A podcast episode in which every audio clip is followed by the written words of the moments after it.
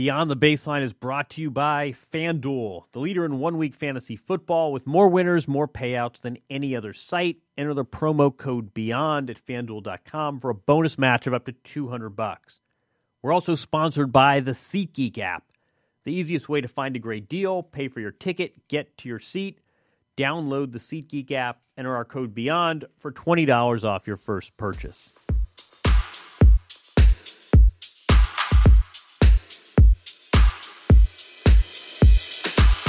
Before the tournament started, I saw Gigi Fernandez, and she said, I don't think she's going to do it. She's like, Well, I know it's different, but I played for the doubles Grand Slam. And she goes, I couldn't eat, I couldn't sleep. All I could think about was trying to accomplish it. And you know that Serena probably had all these commercials, all this stuff was dependent on, on her winning that tournament. I just think that she cracked, everyone saw it on a public forum, and you just can't deny that how important that tournament and that moment was to her.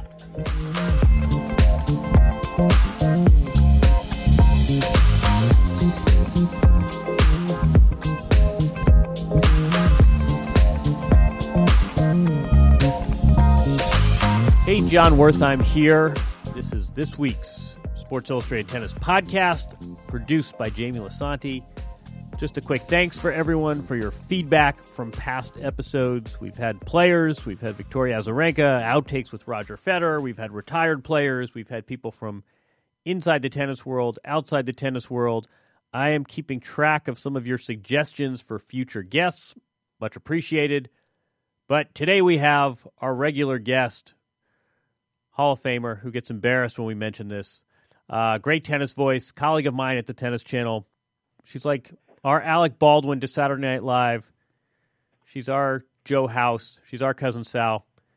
Lindsay Davenport, welcome back. Sorry, I couldn't get that out without laughing. How you doing?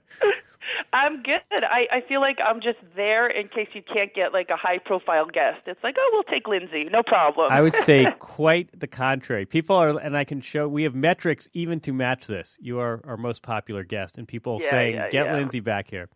Right, Um, right, right. You're, you're going to become. I'm telling you, you're you're going to be our Alec Baldwin to Saturday Night Live.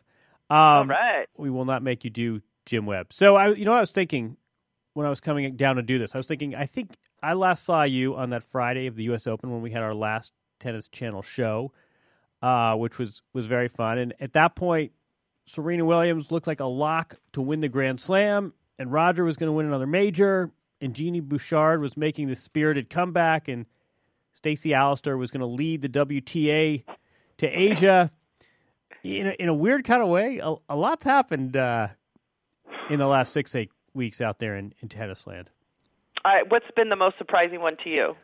Well, to be honest, I had not heard any sort of murmurs about Stacey Allaster leaving her position. Usually, you Yep, sort of agreed. catch wind of like, I, I, I mean, maybe you're different. I, I had that one I had not heard. Sort of sometimes No, you hear this stuff either. brewing, and they lost the board.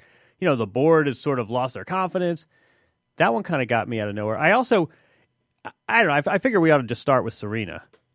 Yeah. And I guess what I'll start by saying and asking is what surprises you more? That that defeat or what's happened since, which is she obviously hasn't played a match. Um, I, I hear from friends at NBC she was supposed to host Saturday Night Live, and that did not materialize. She's kept a low profile. Obviously, not playing for the rest of the year, at least WTA events, not playing Singapore, which is a big blow to the tour. What surprises you more, her losing that semifinal match or the fact that we have not seen much of her since? Definitely losing the match. Um, I think for her to take the fall off and to decompress, to get away from the sport is unfortunately it's bad for the sport, but that's exactly what she has to do to kind of get her mind back to still be able to focus 9 to 10 months out of the year at 34 years of age after accomplishing everything she has done. I think that a break was definitely the right way to go. Now it's interesting, she's not going to play a match as it stands now, from losing in the semifinals of the U.S. Open to the first round of the Australian Open, she agreed to play Hopman Cup, but that's not, um, you know, regular Right. tour match. So it's a long break, but uh, I think she'll be okay. The loss still Da Vinci. I thought she had gotten over those those tournament nerves the first week after the Mattek-Sands match. Uh, I just think you just can't deny that enormous amount of pressure she felt, and you saw it all come to a head against Vinci. That looked to me like she was, and I, and I don't use this term loosely. I mean, she was having a nervous breakdown on the court. Yeah, and, and, and, I, Patrick, I, I got to say to Patrick's credit, her coach, Patrick Mouratoglou, yep. basically said, you know, she was tight, she was nervous, she didn't move nearly as well as she's accustomed to. It was to me there was something poignant, there was something sort of sad that even the greatest female player of this generation, if not ever, is still susceptible to nerves. There was something sad about the fact that it would have been great for Serena, it would have been great for tennis if she could have achieved this. Um, but to me, that was one of the stranger sporting events I've been to where she was literally playing at. I mean, you, you, know, she used to say this earlier in her career, and people would sort of roll their eyes. She literally was playing at something like sixty percent her capacity. I thought. Uh, absolutely. Uh, you know, it was so funny. Before the tournament started, I I saw Gigi Fernandez, and we were talking about it, and she said, "I don't think she's going to do it." And I kind of just giggled and said, "Well, why?" She's like, "Well." I know it's different, but I played for the doubles grand slam and she goes, I couldn't eat, I couldn't sleep. All I could think about was trying to accomplish it. And then Gigi told me she talked had t- just spoken to the Bryan brothers as well, and they said the same thing. They'd never felt that much pressure, and they thought it would be really tough for her to do as well. Now, there's not many people you can find that were playing for the calendar year slam and what kind of pressure they felt at the US Open. I thought it was interesting to hear from some of the best doubles players of all time how much they felt and you know that Serena probably had all these commercials already in the can that were going to run if she was able to accomplish it. As you said, Saturday Night Live, all this stuff was dependent on on her winning that tournament. And then to know she had to beat Vinci and Pennetta. no disrespect to them, but I think she would have taken that had someone told her that 2 weeks earlier. Okay, once you get to the semis, it's Vinci and Pennetta to to win it. Um, I just think that she cracked. Everyone saw it on a public forum, and you just can't deny that how important that tournament and that moment was to her. To me, there's something really sad about the timing of all this. That if she if she had lost in Australia in the semifinals, people would have been surprised. Then she would have won the next three majors. So she still finishes the year with three majors. But instead of losing the last one, she loses at the first one. People, yeah. she's the toast of tennis, and this is a great story. I think the fact that she was, you know, literally 26 28ths of the way 13 14th if we reduce our fractions. I mean, she literally had she had three sets to go for this amazing accomplishment. And as you say, I mean, this would have redefined her career. There had to have been tens of millions of dollars. I mean, imagine the bonuses for winning the Grand Slam. I think the, the, the fact. I mean, it, it's sort of it's strange to me that it sort of ends up a, a little bit on a downer. This is the last match she'll play in 2015. It's a defeat. It's an upset and yet you stand back and you say we should be celebrating this as one of the all-time great seasons in tennis. Yeah, it, you know, it it really it, you can't deny that it, it's not. I mean, she just she, she just wanted it so badly, and we, she's such a an emotional player out on court, and and how you can just see when you look at her and her how she conducts herself. I mean, Steffi never really changed how she just put her head down, walked from side to side, you know, very little fist pumps, you know, it was just all business. Serena's always given us such an insight to how she's feeling. And she's normally just such a great athlete and so good, she can just power through it even when she's feeling vulnerable.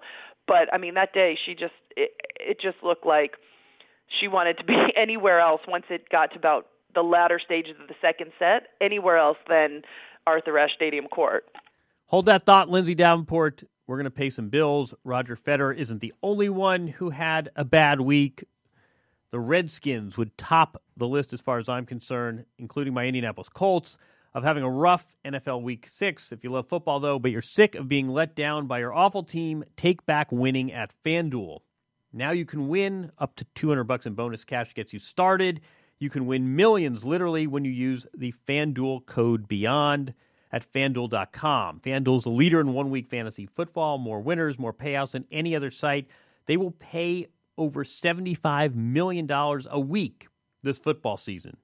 Entry fees start as low as just a buck. There's a league for everyone. Over a million players have won playing fantasy football on FanDuel now. It's your turn. If you're watching the big games anyway, FanDuel ups the ante, intensifies the experience, turns your Sunday into a whole new experience.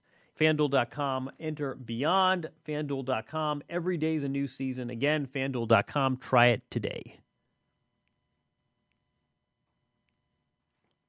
I got to say too, I went back and read some of the accounts when when Steffi pulled this off in in 1988, and literally there were entire stories. Some of them didn't even reference the Grand Slam. Some of them said, you know, we'll see what kind of shape she's in when she goes to Seoul for the Olympics. This was not nearly as big a deal the last time it was uh, achieved.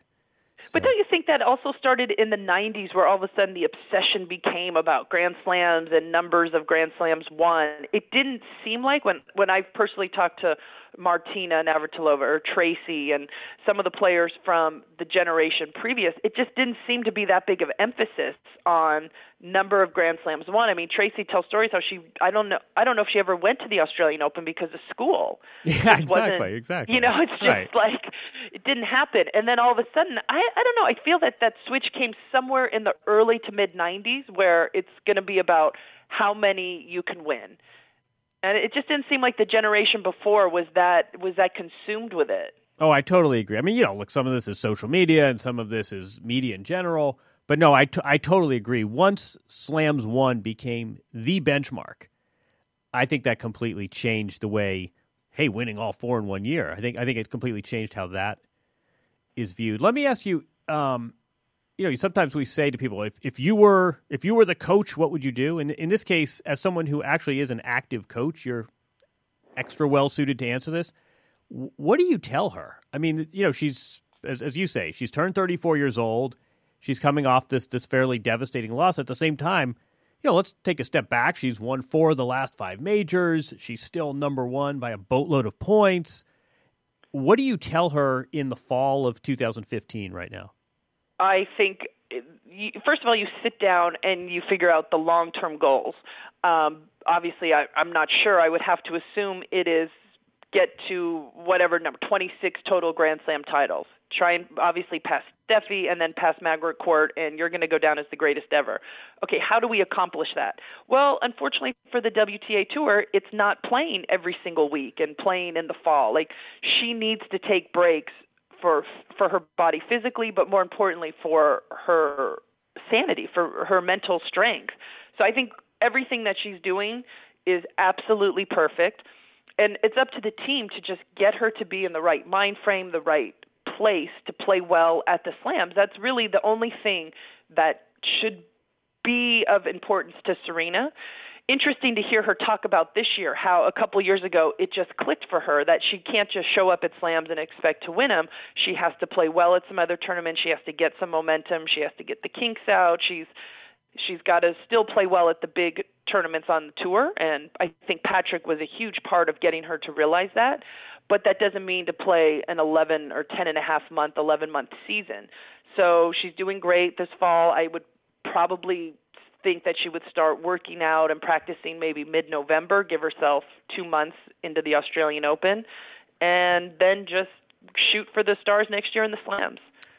I like that. I, I would also, uh, I think there's a, if you're a coach, isn't there also an easy riff of think about what it says about your powers of recovery if you go down to Mem- Melbourne and you know clean everybody's clock after the U.S. Open. Think about what that says about how you have this ability to bounce back. I mean, I, I think you know if you're trying to imbue her with motivation, it's probably not going to come from playing in China in October. No. But no. God, winning the winning the Australian Open, she must want that as much as she's wanted any title. I would think so. I mean, I, her motivation is insane. I mean, how she's been able to do this now for gosh, what's it been, 19 or 20 years on on tour, and she seems to be more motivated now, more focused than she ever has been this loss was going to hurt and that's why you take some time away. You you shield her from media stuff like exactly how her team's done it. You give her space you give her time off from training and all of that and then you come back with with a vengeance and at the end of the year start training hard again and, and get ready for January. I would say it's amazing in this sport how much goes on that people don't see. But um, I mean you, you you think about how how much sort of mental preparation and how much recovery work, and some of it is physical, and some of it is, in this case, psychological. How much goes on that's that's out of the public eye that has nothing to do with yeah. arriving at the venue and, you know and going to work. I think that's what people don't realize about playing Singapore. It's not that playing a tournament the last week of October is going to kill her. It's that you have to step on the court probably October 1st to get yourself to play at a high level a couple weeks later. That would only have given her 2 or 3 weeks off and and that's the the kind of decisions that have to go into being made is it's not just one tournament in October, it's the preparation and all the time on court leading into just to play one more tournament for the rest of the year instead of taking it okay i'm going to give her 2 months off or however long she's going to take off from being on court that is where you know the team has to help her make those those great decisions and for her i really think this was the right one I was going to say not not a lot. I mean, obviously disappointment to the WTA, and you're not thrilled if you're Singapore, but I, I do not sense a whole lot of blowback generally for this in a way that there there might have been earlier. But you but you mentioned no, you, I men- think go go ahead. Steve Simon, the, the new CEO, gave a great quote. Listen, I mean, she is the star of this sport, and his one of his first quotes as the new CEO was, I thought, so perfect. Basically, whatever she needs to do to be around as long as possible, we understand. I don't think we've ever seen a player like this at 34 years of age. Um, obviously be able to dominate, be able to lead the sport. You've just got to say at a certain point to certain players and their level of popularity, you do what you got to do. We'll figure the rest out. I got one for you on that same theme. I'm just, Yep. you know, this this is pig, piggybacking. I was not going to ask you this originally, but I think it's it's interesting. Um, you know, there, there's an older player playing top shelf tennis, even older than Serena, and that is her sister Venus. And there's also an older doubles player, Martina Hingis, who will be in Singapore, number one ranked doubles player, won the U.S. Open and Wimbledon. Which of these three surprises you? And if I if I had told you in whatever when these were your peers in the year 2000 that three three of the four of these would be you know, th- you know that Martina Hingis would be number one in doubles, Serena number one in singles, and Venus would be making a push for Singapore. Isn't and, that a trip? It's a trip, isn't true. uh, which of those three surprises you the most? Um, well, if you'd asked me in 2000, uh, I don't know. What what surprises me most today is Venus, and that's simply just because of what she's gone through and what we know about the last three or four years. I really thought it was close to the end when she pulled out of the U.S. Open um, and announced that she had Sjogren's syndrome. What was that? Was that 2012 or 2011? Twenty, I think it was the year before the Olympics. Yeah, 2011, I think. Yeah, I, I really thought that that was going to be the end for Venus, and to see her make this push at 35, I, I know she's either an alternate or, or whatever for for Singapore. I mean, that is amazing. Um, she started off great. She had a slow middle of the year, and then really came on strong again these last couple months. To me, that is the most impressive, the most surprising and uh i i mean i don't even know what to say i don't know how she's doing it with her body and um let alone just the age she is but then dealing with everything else she's amazing Uh, she's a warrior I, I would say too, and I feel like this has been overlooked by fans. This is not, you know, I mean, every to each their own. This is not like Serena, where she comes to the majors. She played Indian Wells this year. Serena did. She plays Miami, Cincinnati. Otherwise, we don't see a lot of her. Venus is grinding it out. I mean, Venus is playing those Tuesday night sessions, going going for the points. This is not, um, you know, in any way sort of part. Is probably playing more now than she was when she was ranked number one in the world. she put a strong commitment forward this year and a lot of it her schedule obviously has to do with her health Right, and we know that she was battling some injuries these last few weeks just to try and make it to Singapore when she realized she was that close um but Wuhan, Beijing, Hong Kong I mean it's that's a good effort in October uh to keep playing, to keep going to these cities and I mean look at she ended up winning a huge title in Wuhan um I, I would think that it, it was interesting quotes. Now we'll have to wait to see. I, I don't know if it ends up that she's the alternate if she goes, or if she plays in that other tournament. Was it Zhuhai? Um, Right, the, the one where she was Caroline's giving playing. some, Right, yeah, right. she was giving some quotes that she needed to start resting her body for 2016. So positive sign. She's already looking forward to, you know, getting back and being successful next year as well. I have never met a player, also at least from the U.S., more overtly patriotic than Venus. That these Olympics mean as much to her as a major. Yeah, and uh, all those players that have started accumulating points from Wimbledon through, and Venus obviously being one of them. Um, it's you know that I think for sure she's kind of cemented her position on the team in Rio. I think that was the goal. She's done that. She'll she'll be at another Olympics. It's amazing. amazing. First and, one was and no, 2000, uh, and she just keeps going. Great story. And, and I mean, I think we're we're tracking this on um, on a Wednesday. From what I hear, she's got a shot at Singapore. I mean, apparently there's some, you know, Maria's status is up in the air. Apparently Safarova's status is up in the air a lot of money is on the table. That's an inducement to go, obviously, but I'm not sure that field is not going to move in the next uh, 72 hours or so. I don't know if you've yeah. I mean the the um, it it would if you're an alternate, I would definitely go to Singapore yeah, this year because exactly. I think you have the the right to say no, thank you. But I mean, positive signs. At least Maria is there. I know she had some uh, media stuff to do as right. well. Um, Simona Halep has, is there. Um, Safarova. I mean, after being in the hospital, it seems like she's trying to play. I I always wonder about players who come back so soon or too early from something major, whether it's an injury, in this case, an illness, um, before they're fully healed and before they've given themselves enough time to prepare. I always feel like sometimes then that can spiral down totally. on you because you get back on court, you start losing, you're not really ready, you start compensating with other muscles, and it just seems to keep going. I always feel like if something major happens, just take some a lot of time, get yourself ready so the first tournament back, you know, in your mind you feel like if I make a good run, I can win this, not oh, I just hope to get a match in or two and just seems like that's what Safarova has been doing these last couple two weeks in the European fall tournaments. I mean, it doesn't look like she's ready to play, but who knows, maybe maybe she's doing a lot better after being in the hospital a couple no, weeks I, ago. I think I I'm totally. I'm totally with you. Especially we've been hearing for weeks now that she's not 100. percent On the other hand, there's a lot of money on the table, and she's remember Yeah. she's there for doubles too, so she could you know Yeah, that's she, she could she could yeah. not win a match and walk out of there with you know 200 250 thousand dollars, but. Whether you're looking for a ticket to your favorite NFL game, college football game, or the ATP World Tour Finals in London, the SeatGeek app is the best way to find a great deal. Now, when you buy tickets on the SeatGeek app, use the code BEYOND, B E Y O N D, and SeatGeek will send you a check for 20 bucks with no catch. Here's how it works download the app on your iPhone or Android. It's free, it's easy, it takes less than a minute. Search for your event, find a great deal, enter our code BEYOND, and SeatGeek will send you a $20 check right to your house. It's that easy. SeatGeek is, in essence, paying you to use their service. SeatGeek pulls in ticket options from hundreds of sellers online. Think of this as Ticket's version of Kayak. It shows you the best deal automatically. When you shop on SeatGeek, you're seeing virtually every option available on one page. They also rank it in what's called the deal score.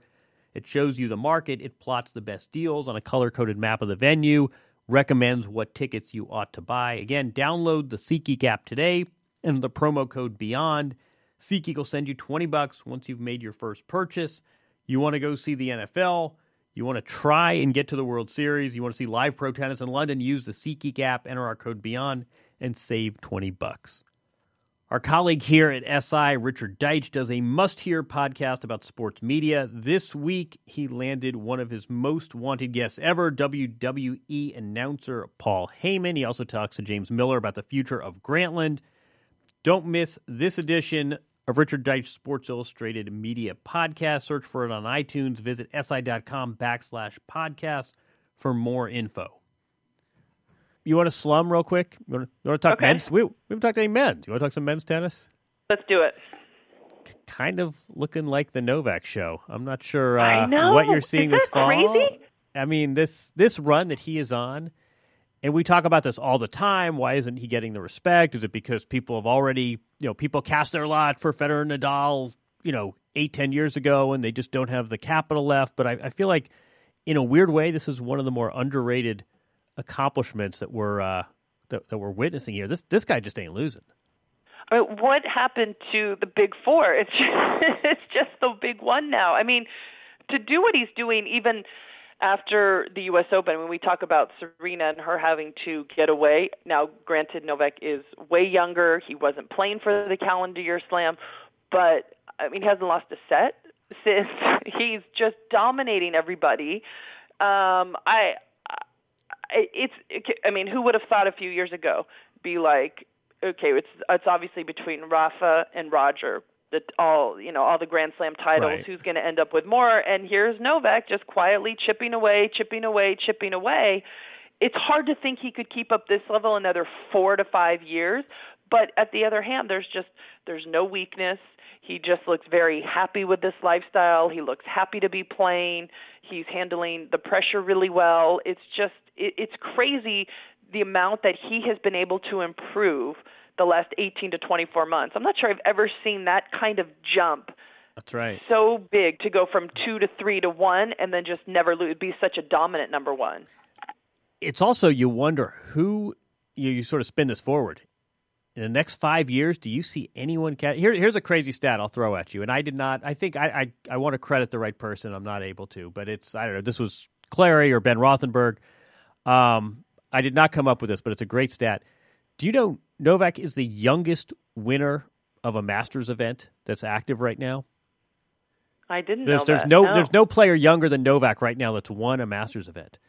So that's I mean that to me a, a is incredible considering this guy's not so far from age 30, but also you spin this forward and you say in the next 5 years who's who's touching this guy and if this guy can win, you know, conservatively two majors a year for the next 5 years, we need to uh perhaps recast this greatest of all time discussion that we all like to have so much. I mean, it's and it's really exactly, frightening. and that's why you you just you got to just wait and see until these players stop playing. exactly. It, it's just you, everyone has these conversations. I mean, who the heck knows with Rafa? Maybe he just goes on one more big tear. I mean, you just never know. These guys, we've never seen anything like it. These the, the level that these three play have played at in the same era. We've got to just wait, you know, five, eight years to see where they all end up. Uh, I would think that that next generation, that, gosh, they really had a tough year this year. The Nishikori, They did, the they? Raonic, the Dimitrov. Everyone 18 months ago, 16 months ago was saying, okay, they're going to really push in 2015. To be honest, they were not a factor in the big tournaments. And so then you go to the the generation before theirs, which is more like the Kyrgios, Kokkinakis. Who else is in that 18, that 19 to 21 year old range? Yeah, I mean, I, I feel like all of these generations have completely been redefined now, just because now we're not skewing to 28, we're skewing to 34. Yeah. so yeah. suddenly, you know, Bernie Tomic, 22, 23 years old, and you're still considered a young player, whereas 10 years ago it would be middle age and boy, is this guy ever going to do it? But uh, no, you're right. I mean, you go Benoit Paire, you, know, you, you go pretty far down the list, though, when you, you say who's going to, Coric had a nice year and Dominic Thiem, but I, I don't know. I mean, I, God bless the guy and God bless one handed backhands, but is, is Dominic Thiem the guy that's going to topple I- Djokovic? I mean, you- I have a hard time seeing that. I do, I do too. I, I mean, it always goes to me. It goes to Kyrgios and how can he get it all together mentally? Can he, you know, the, what's holding him back is just how he behaves, all the energy he expends with all his his antics on court. I, I mean, if you're Novak, you're just sitting back and smiling watching that happen because you're like, okay, he's not a threat until he can really put it all together, and that seems like it's still a couple of years away. A lot of man made distractions. Um, Yeah. you know, as long as we're in Australia, um, did you see the news on Are we in Australia? I Are we there? think conversationally, we're in Australia. We're Oh, going. okay. uh, what do we have? Ni- Ninety days we'll be in Australia, but conversationally Okay. in Australia. Did you catch that item on Ash Barty? I did playing cricket now, huh? Is that? I mean, this is someone. She won more than a million dollars. You know, junior champion, Australian Open doubles finalist as a teenager. You know, I, I think this is a. Dude, you look at the WTA rankings 18 months ago, and you say this is a star X years down the road, and she has quit tennis and is now playing cricket. I'm not sure I- where gosh, to begin I with have that. a lot of, I have a lot of kind of mixed emotions about it, but I have to say the prevailing one is is a bunch of happiness towards her. I we say it the the players that have lived it. It is a brutal sport. It's, I think I only know obviously on the women's side, but between the ages of 16 and 24 and we've seen it chew chew up and spit out a lot of great great players. They just couldn't handle what was going on. Their family struggled with all of it.